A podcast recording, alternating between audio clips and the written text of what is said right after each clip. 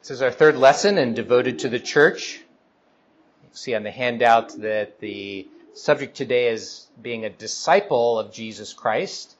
I'll invite you to please bow in prayer as we begin our, our lesson. Lord our God, we thank you that you have called us out of the world and to yourself. We pray, O oh God, that you would be teaching us today to, uh, to love your church, uh, to love you, our Savior. We pray, O oh God, you would bless our lesson. In Jesus' name, amen.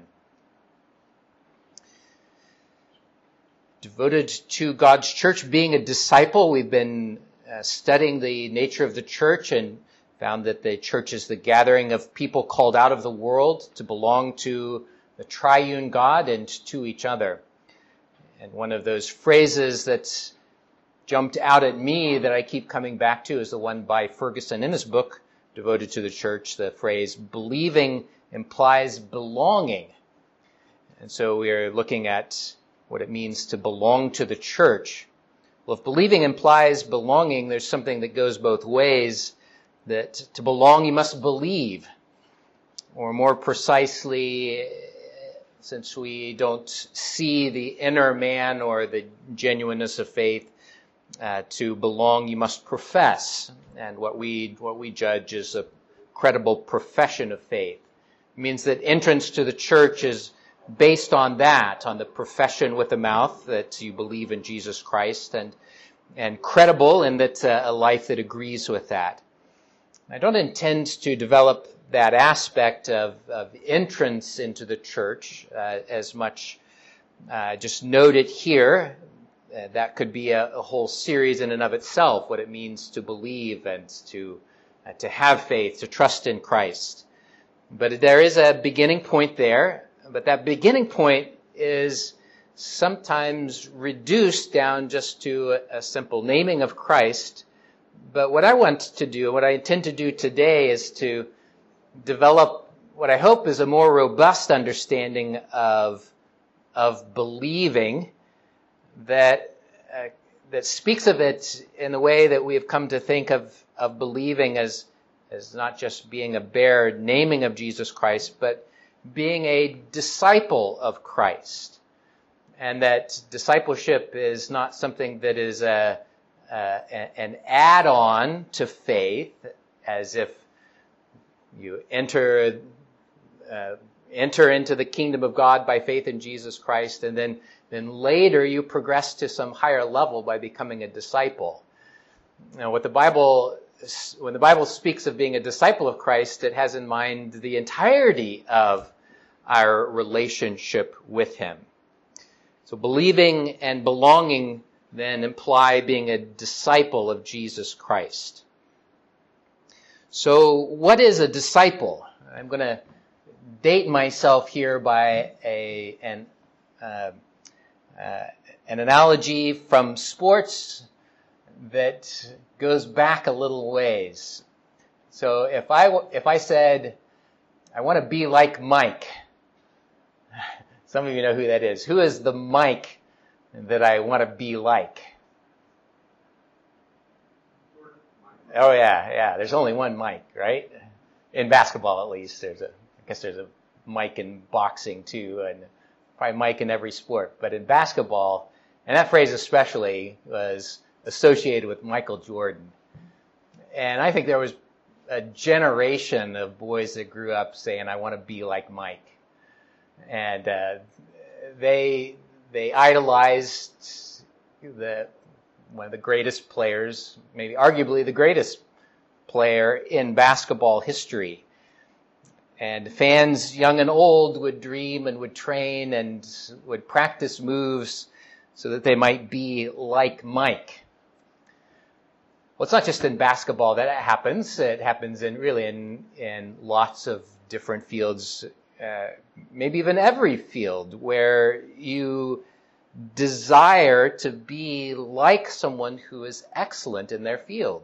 So I know that uh, some of you have children that aspire uh, in music. And so to encourage that, you might take your children to master classes where they could be around those that are excellent musicians and to learn from them. Or maybe you're a student right now, and so you want to be associated with someone who has demonstrated their understanding of your field of learning, and so you seek an internship with them. Or you want to study under them so that you can be like that individual and grow, uh, grow to be more and more. I would suggest as well that there is a certain amount of being a disciple that happens right in the home, where a child drinks in day after day what it means to be a man, a woman, a husband, a wife, a father, a mother, a professional, uh, whatever it is. They're observing, they are around you, they are, they're absorbing all of these things and becoming more and more like you in one sense, which is both sobering and frightening. that they are picking up all of these different things from you because they are, in a sense, a disciple of you, uh, being around you in that way. For a Christian, the desire is, is to be like Christ. And there is, in fact, a purpose and a call of God for that very thing. The Lord calls you in uh, to grow in maturity throughout all of your lives so that you become more and more like Christ. And for this purpose, God unites us to Christ, and there's a union that we have with Him, but He also connects us with each other in the church. And there's an aspect of discipleship that takes place in both that uh, vertical and horizontal. So you might uh, think of our union with Christ as a vertical, but then remember what Paul says. He invites us to follow him as he follows Christ. And there's that horizontal aspect. Jesus gave this purpose to the church and the Great Commission. So I'll invite someone to read Matthew 28, 18 through 20. Jeff, and someone look up Romans 8, 29. And Rachel, good. I'll actually ask for, uh, begin at verse 28 and then read through 30 on that Romans passage. Let's see here the Great Commission, Matthew 28. And Jesus came and spoke to them, saying, All authority has been given to me in heaven and on earth. Go therefore and make disciples of all the nations, baptizing them in the name of the Father and of the Son and of the Holy Spirit, teaching them to observe all things that I have commanded you, and lo, I am with you always, even to the end of the age. I hope these are very familiar words. The Great Commission are, is often read and it's often looked at as part of the charge, not just to the first disciples, but to the church that descends from them. It is something of a, a charge and a commissioning for the uh, for the New Testament church. We usually quote these uh, in context of, of evangelism, of taking the gospel to the to the ends of the earth, uh, and this is true. But I'd like to highlight another important purpose that comes through this, and it's it's the purpose of discipleship. When Christ comes to his disciples, in the authority that has been given to him, he gives them a job to do. He commissions them to go and to make disciples, not just to evangelize, uh, but here's that. What I hope you'll catch is, is that more robust idea of conversion that has in mind uh, that uh, that believing also involves belonging and involves being more and more like Christ. This is a definition of discipleship that I found uh, very helpful. Discipleship is the process of helping people become more like Christ in their thoughts, feelings, and actions. This begins when a person is born again and continues throughout the rest of, of his or her life. It begins as they place their faith in Christ, when they're converted, and it continues all through the rest of life. It is part of God's purpose that comes through in other places too. So listen to Romans 8, especially verse 29, but I'm going to have Rachel read verses 28 through 30.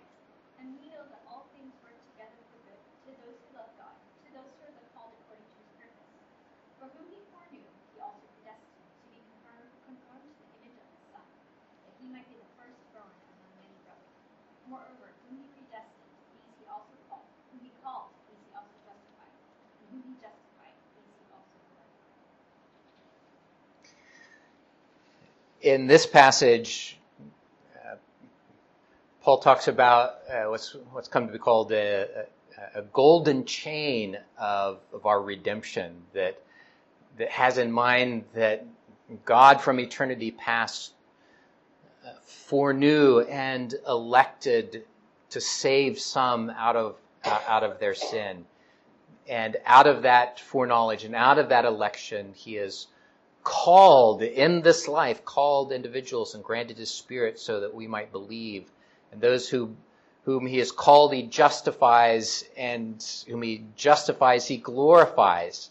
And nestled right in the midst of this, uh, this really glorious passage is something of a purpose statement that whom he foreknew, he also predestined to be conformed to the image of his son.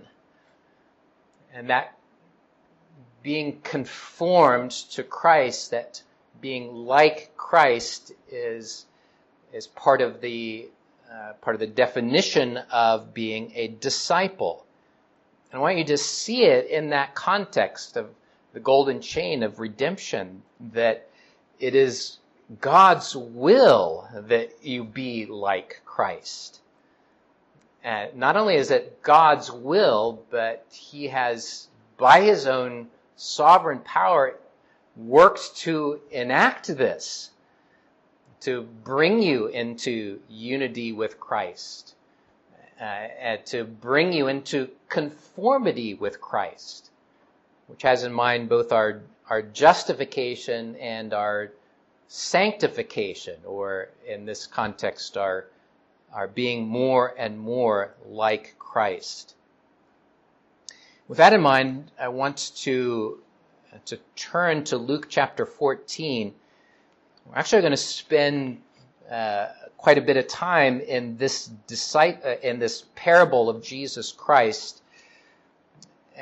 And uh, several parables come out in, in, this passage, but it is a, um, it's one that uses very startling language as Jesus addresses his disciples and what it means to follow after him.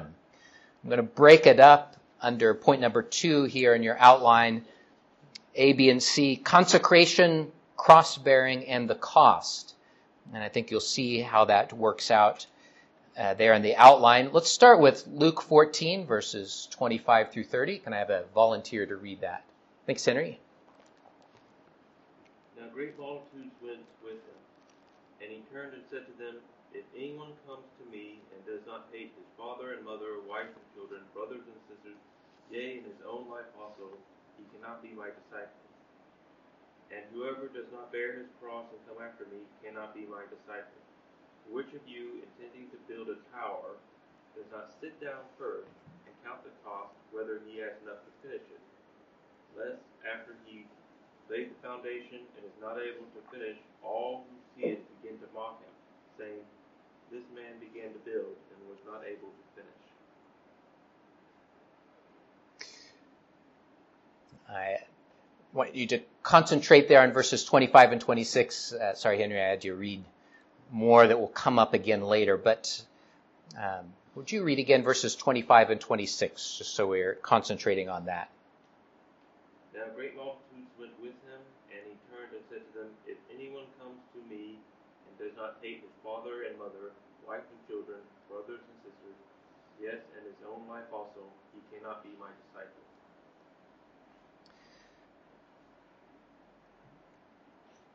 Unless you hate your family, unless you hate your father and mother, wife and children, brothers and sisters, yes, his own life, he cannot be my disciple. Need to understand this in the context of the rest of Scripture. And when you remember that the fifth commandment calls us to honor your father and your mother, you, uh, you have to say that Jesus is doing something with this passage to get your attention. The word uh, hyperbole means the exaggeration for the sake of emphasis. And what Jesus is doing here uh, is surely a use of hyperbole, given that broader teaching. But it, it is used to a very effective end, isn't it? It makes you stop and wonder just what is Jesus meaning here? What is he trying to get at? And it has to do with priorities. Very simply, God comes first. Uh, God comes first, and other things find their place underneath that first priority of, of loving God, of following after Christ, of obeying His law. And, uh, and as the rest of Scripture teaches us, there, there is then honoring of father and mother love of husband and wife, care of children, uh, love and uh, and devotion to country in, in a proper way. Those are all embraced, but God comes first. God comes first to the exclusion of everything else. God comes comes first not just by by a nose at the finish line, but by uh, by everything. He, he comes first priorities must be that we, we love God and, and follow after Him. And Ferguson, in his book, uh, asked the question well, then why does Jesus use such startling language? And he, he, he muses that, that there are things that often get in the way of our relationship with God, our putting God first. There are some that are obviously right out to do evil and to love what is what is wicked is right out. Uh, that cannot be. But good things can also rise to the point of being first place in your life. And relationships, family relationships, can often do that. They are definitely one of those good things that God has given to us but they can then also be a source of temptation to set God aside and to place Him second place or third place or, or also ran. Loyalty uh, is um, is a word that we often use with priorities, and loyalty to Christ needs to come first. Just as a, an example of this, I think back in our in the history of our own congregation, and think of a young a young couple that began coming to church. Uh, they were not Christians, but uh, the young man was was interested in in Christianity and began to study what it meant to to follow after Jesus Christ and and God's goodness, he became a Christian and was baptized in our congregation. And uh, his girlfriend was lagging a little further behind. And it was uh, it was interesting to see that as as he uh, came to follow after Christ and uh, and to understand the claims of Christ to be first in his life, that that it felt a little bit as if there was some some distancing between uh, between he and his girlfriend. Uh, he graduated and moved on, and the young lady was still here. And uh, in my mind, I was thinking, well, that that that may be the end, and yet she kept coming. She kept coming to church, and then she began to study what it meant to uh, to be converted and to follow after Christ. And as we got to know her and as we got to hear her testimony, she said, honestly, as I started to come to church, it was because I wanted to be around my boyfriend. And that was why I was coming to church. But then when he was converted and when, when he graduated and went on, I couldn't stop.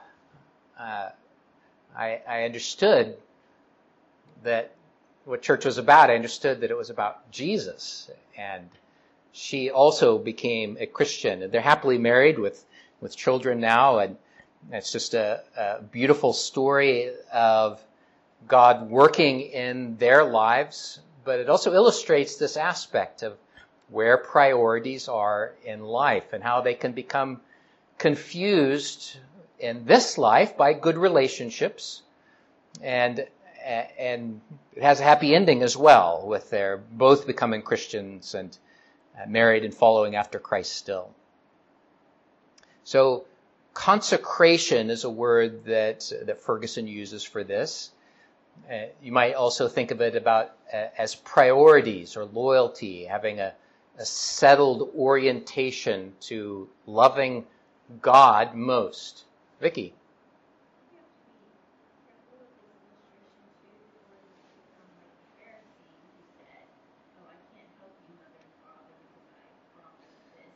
Yep.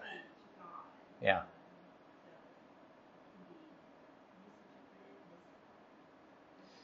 Yeah. Yeah. Yeah.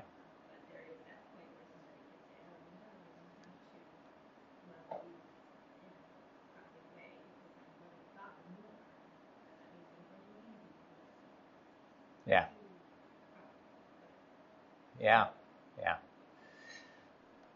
Yeah, it r- reminds me of, uh, again, a story of uh, that, that I've heard of someone who left their wife and children to go onto the mission field. And someone took him by the shoulder and said, said, no, that's, that's not a good application. And made sure that he was, was caring for his, his wife and children. Yeah. So, uh, it is hyper, hyperbole and, and, uh, can be misunderstood or, or misapplied. Any other questions about that passage or about this, this point of being a disciple, having priorities to love God first?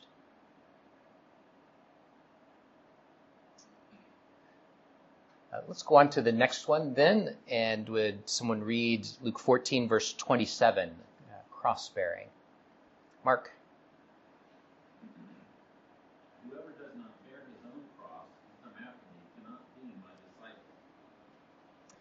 Well, here's another phrase that has uh, sometimes been misunderstood and misapplied uh, cross bearing.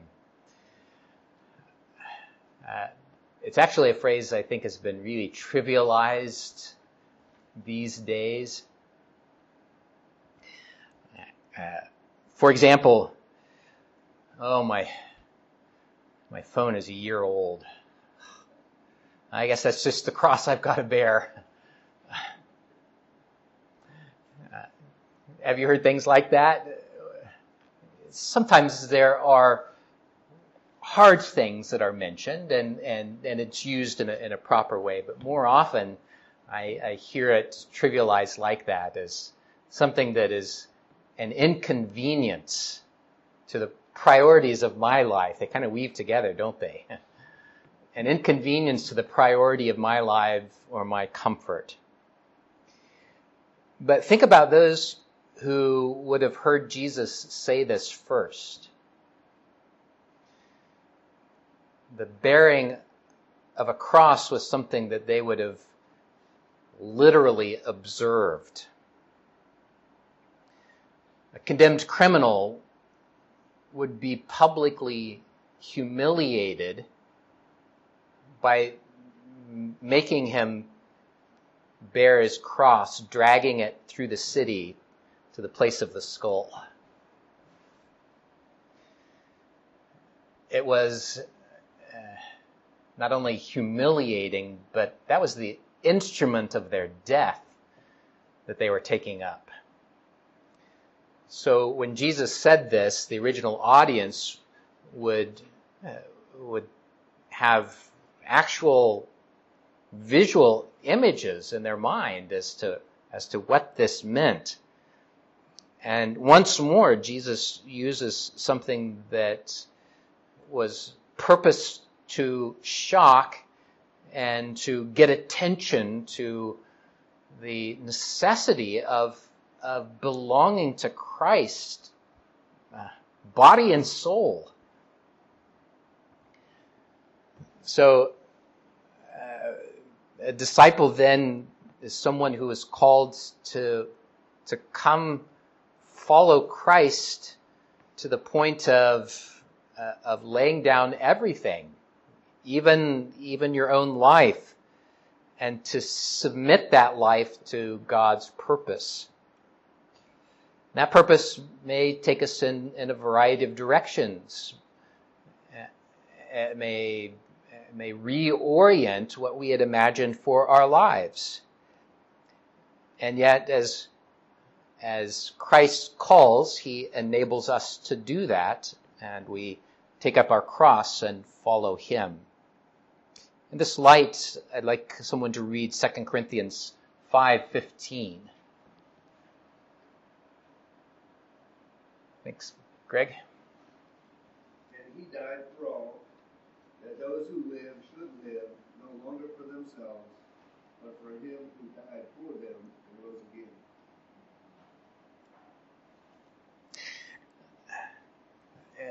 What a, what a powerful understanding that is. That Christ's death uh, frees us from the penalty of sin, but it's so much more than that. That those who live might no longer live for themselves, but for Him. The word redemption even has that in mind too. Redemption can be defined as to buy back. Sometimes I've used the illustration of going into Walmart with a coupon and redeeming that, that coupon. You are redeeming it and, in a sense, buying something to belong to you. And Christ has done just that. We belong to Christ. He has purchased us with his own blood and purchased us for a purpose that we might not no longer live for ourselves, but for him who for their sake died and was raised. Under this heading, the, uh, uh, the German theologian Dietrich Bonhoeffer is often cited in his book, The Cost of Discipleship.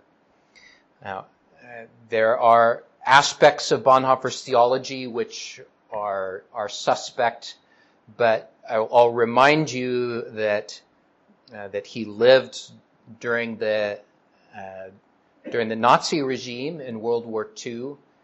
He was arrested, imprisoned, put on trial, and executed for, uh, for a number of things that the Nazis described as, as seditious and rebellious. And in the midst of that, he, uh, in the midst of his life, he wrote a book called The Cost of Discipleship. A little bit of a longer quote, but very appropriate here. Is there some part of your life which you are refusing to surrender at His behest? Some sinful passion, maybe, or some animosity, some hope, perhaps your ambition or your reason. The cross is laid on every Christian. The first Christ suffering which every man must experience is the call to abandon the attachments of this world. The cross is not the terrible ending to an otherwise God-fearing and happy life. That's what we often think of, is, isn't it? That it's uh, some horrible thing that comes upon us. The cross is not the terrible ending, but it meets us at the beginning of our communion with Christ. When Christ calls a man, he bids him come and die. Galatians 6:14 expresses this. Would someone read Galatians 6:14? Dan.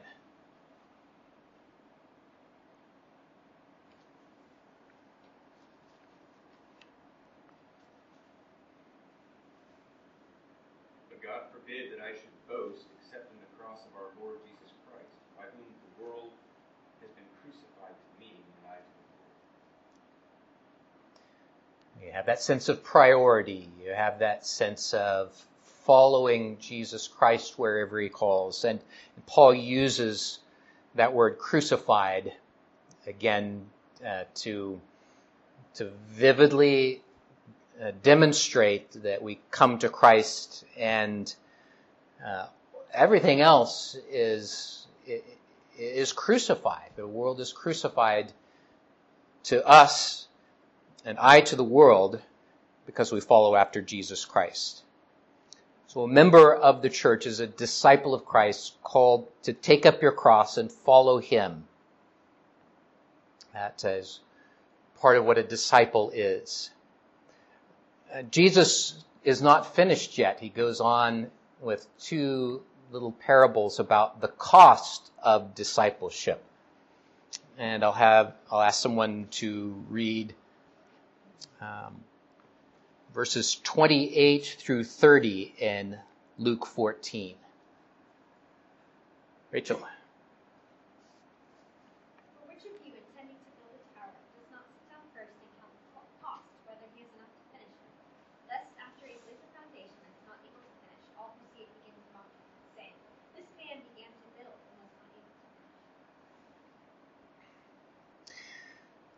So before you start a project, you sit down and you look at, can I afford it? Uh, it's a very practical illustration uh, here that Jesus uses. You count the cost. In fact, it's foolish for you to start it without having done so because sure enough, you'll get to the, the middle of the project and run out of funds. And there it stands as a monument to everybody around you about your foolishness. And Jesus even calls attention to that. Uh, he, he, says that, the, that all those who see it begin to mock him. They recognize just how foolish it, it was. The principle here is that being a disciple means putting Jesus before and above everything, including ourselves, no, no matter the cost. And to count that cost right from the very beginning. And To understand that that we give all to Christ. And that to, uh, to, to, start with, uh, to start with good intentions and to falter is, uh, is, is a shame when you're building a, a building. It's a, it's more than a shame though. It's a, we do a disservice to Christ and I would say a disservice to the church if we make what we do here out to be just a club that you can join as you like and then maybe later uh, go somewhere uh, go somewhere else maybe uh, join a gardening club. That that's that fits the need. We do a disservice to Christ and to the church if if you treat it as something as a place to see and be seen to rub shoulders with people who are influential. We do a disservice to Christ and to the church if we make it out to be just a do-good society. No, the, the church is, is, is all of us. Uh, it, it is a call to follow after Christ no matter what. And there is a cost to that. And we count that. In Ferguson's book, he talks about this cost in the context of, of the things that we believe. Uh, in the context especially of the Apostles' Creed and the declaration of that robust faith that is summarized in, a, in the Apostles' Creed. And here he has in mind uh, that mocking of the world, the, of people who don't understand this and who don't count the cost and who don't really believe Christ and, and have him as, as their Lord. And he says this, it must seem doubtful to critics that we really believe it. That's the Apostles' Creed. We have domesticated the whole thing into a religion he's using religion in kind of a, a pejorative way, uh, something that everybody in the world has. We've domesticated it into a series of personal accomplishments or disciplines, an insipid moral code, something far removed from the sense the creed conveys of the greatness of God and his mighty inbreaking into history and then into our individual lives. Salvation is free, but it leads to a discipleship that will cost you everything you have. That analogy of counting the cost is one that is used here to help you understand that salvation means to be a disciple, and to be a disciple means to follow Christ with uh, everything that you have. Obviously, there uh, there can be misapplications e- even of this. There are shady preachers who say you need to give everything to be a follower of Christ, and it ends up in my pocket. Uh, so all of this needs to be well understood and and uh, and well thought through. But again, uh, these are Jesus's words, and I'm just trying to interact with His, so that you would understand the the cost of discipleship. that You would understand the call to be a disciple of Jesus Christ. The second little parable, second analogy, is about a king going to war. And if someone would read then verses 31 through 35, Luke 14. Liz, thanks. 31, 35. Or what king going to make war against another king sitteth not down first, and consults whether he be able with ten thousand to meet him that comes against him with twenty thousand? Or else while the other is yet a great way off, he sendeth an ambassador, ambassador and desires conditions of peace. So whosoever he be of you that forsakes not all that he has, he cannot be my disciple. Salt is good, but if the salt has lost his what savor? Um, wherewith shall it be seasoned? It is neither fit for the land nor yet for the dunghill, but men cast it off. He that has ears to hear, let him hear. This analogy at first start seems to be just a repetition of the first analogy of, of building a tower. Having that idea of before you start, you better understand what you're up against, so you better count the cost. And in that light, it would be folly to start a war going against an overwhelming greater force only to be annihilated by that. Instead, you sue for peace. But there's a there's a, there's another aspect to it that comes through, and in this case, it's not a question of I'll, I'll use Ferguson's words again here. It's not the question of can you afford uh, can, do you count the cost to follow after Jesus Christ? Uh, the question this time is can you afford not to pay the cost of discipleship? Because uh, uh, in this case, either you uh, go to battle and you're annihilated, or you sue for peace and you become a slave, which is uh, which is also a degrading aspect. In the in the end, either way, it, it costs you everything. And so Jesus describes it as salt that loses its saltiness as being tasteless, useless, and literally foolish. It's not good for anything but to be thrown out.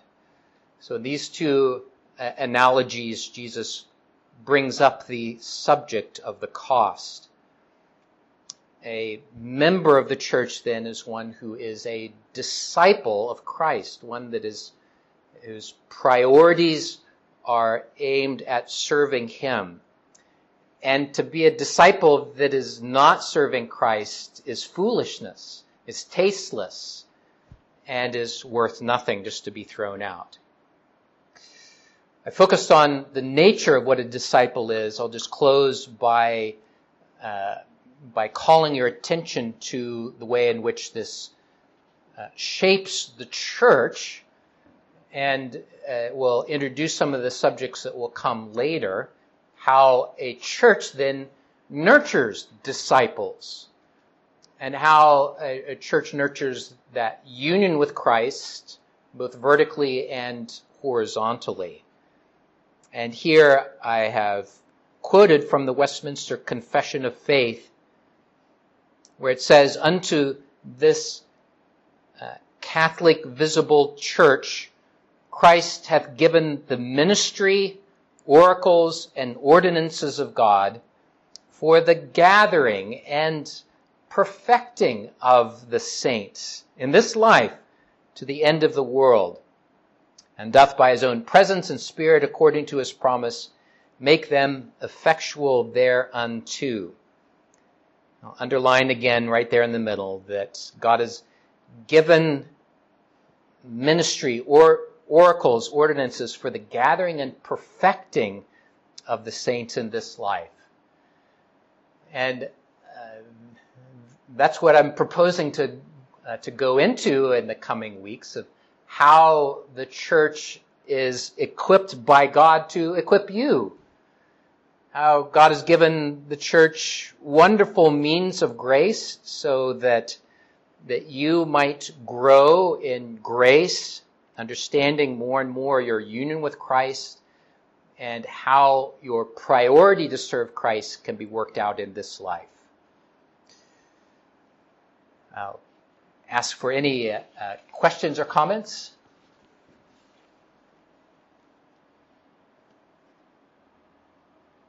Let's close by bowing in prayer. Lord God, you use startling language here to get our attention, and uh, we uh, we're glad that you do that. We we need you to get our attention. We pray that by your Spirit that you would lay these words up in our minds and our hearts so we might meditate on them in the days to come. We might understand your call to come and follow you, to take up our cross every day, I, I pray, O oh God, that we would uh, understand what that means and see that our priorities are to be shaped by our allegiance first and foremost to you. Help us as a church then to be oriented in this direction. And we pray that you would help us be an encouragement to one another to be growing in that grace. In Jesus' name we pray. Amen.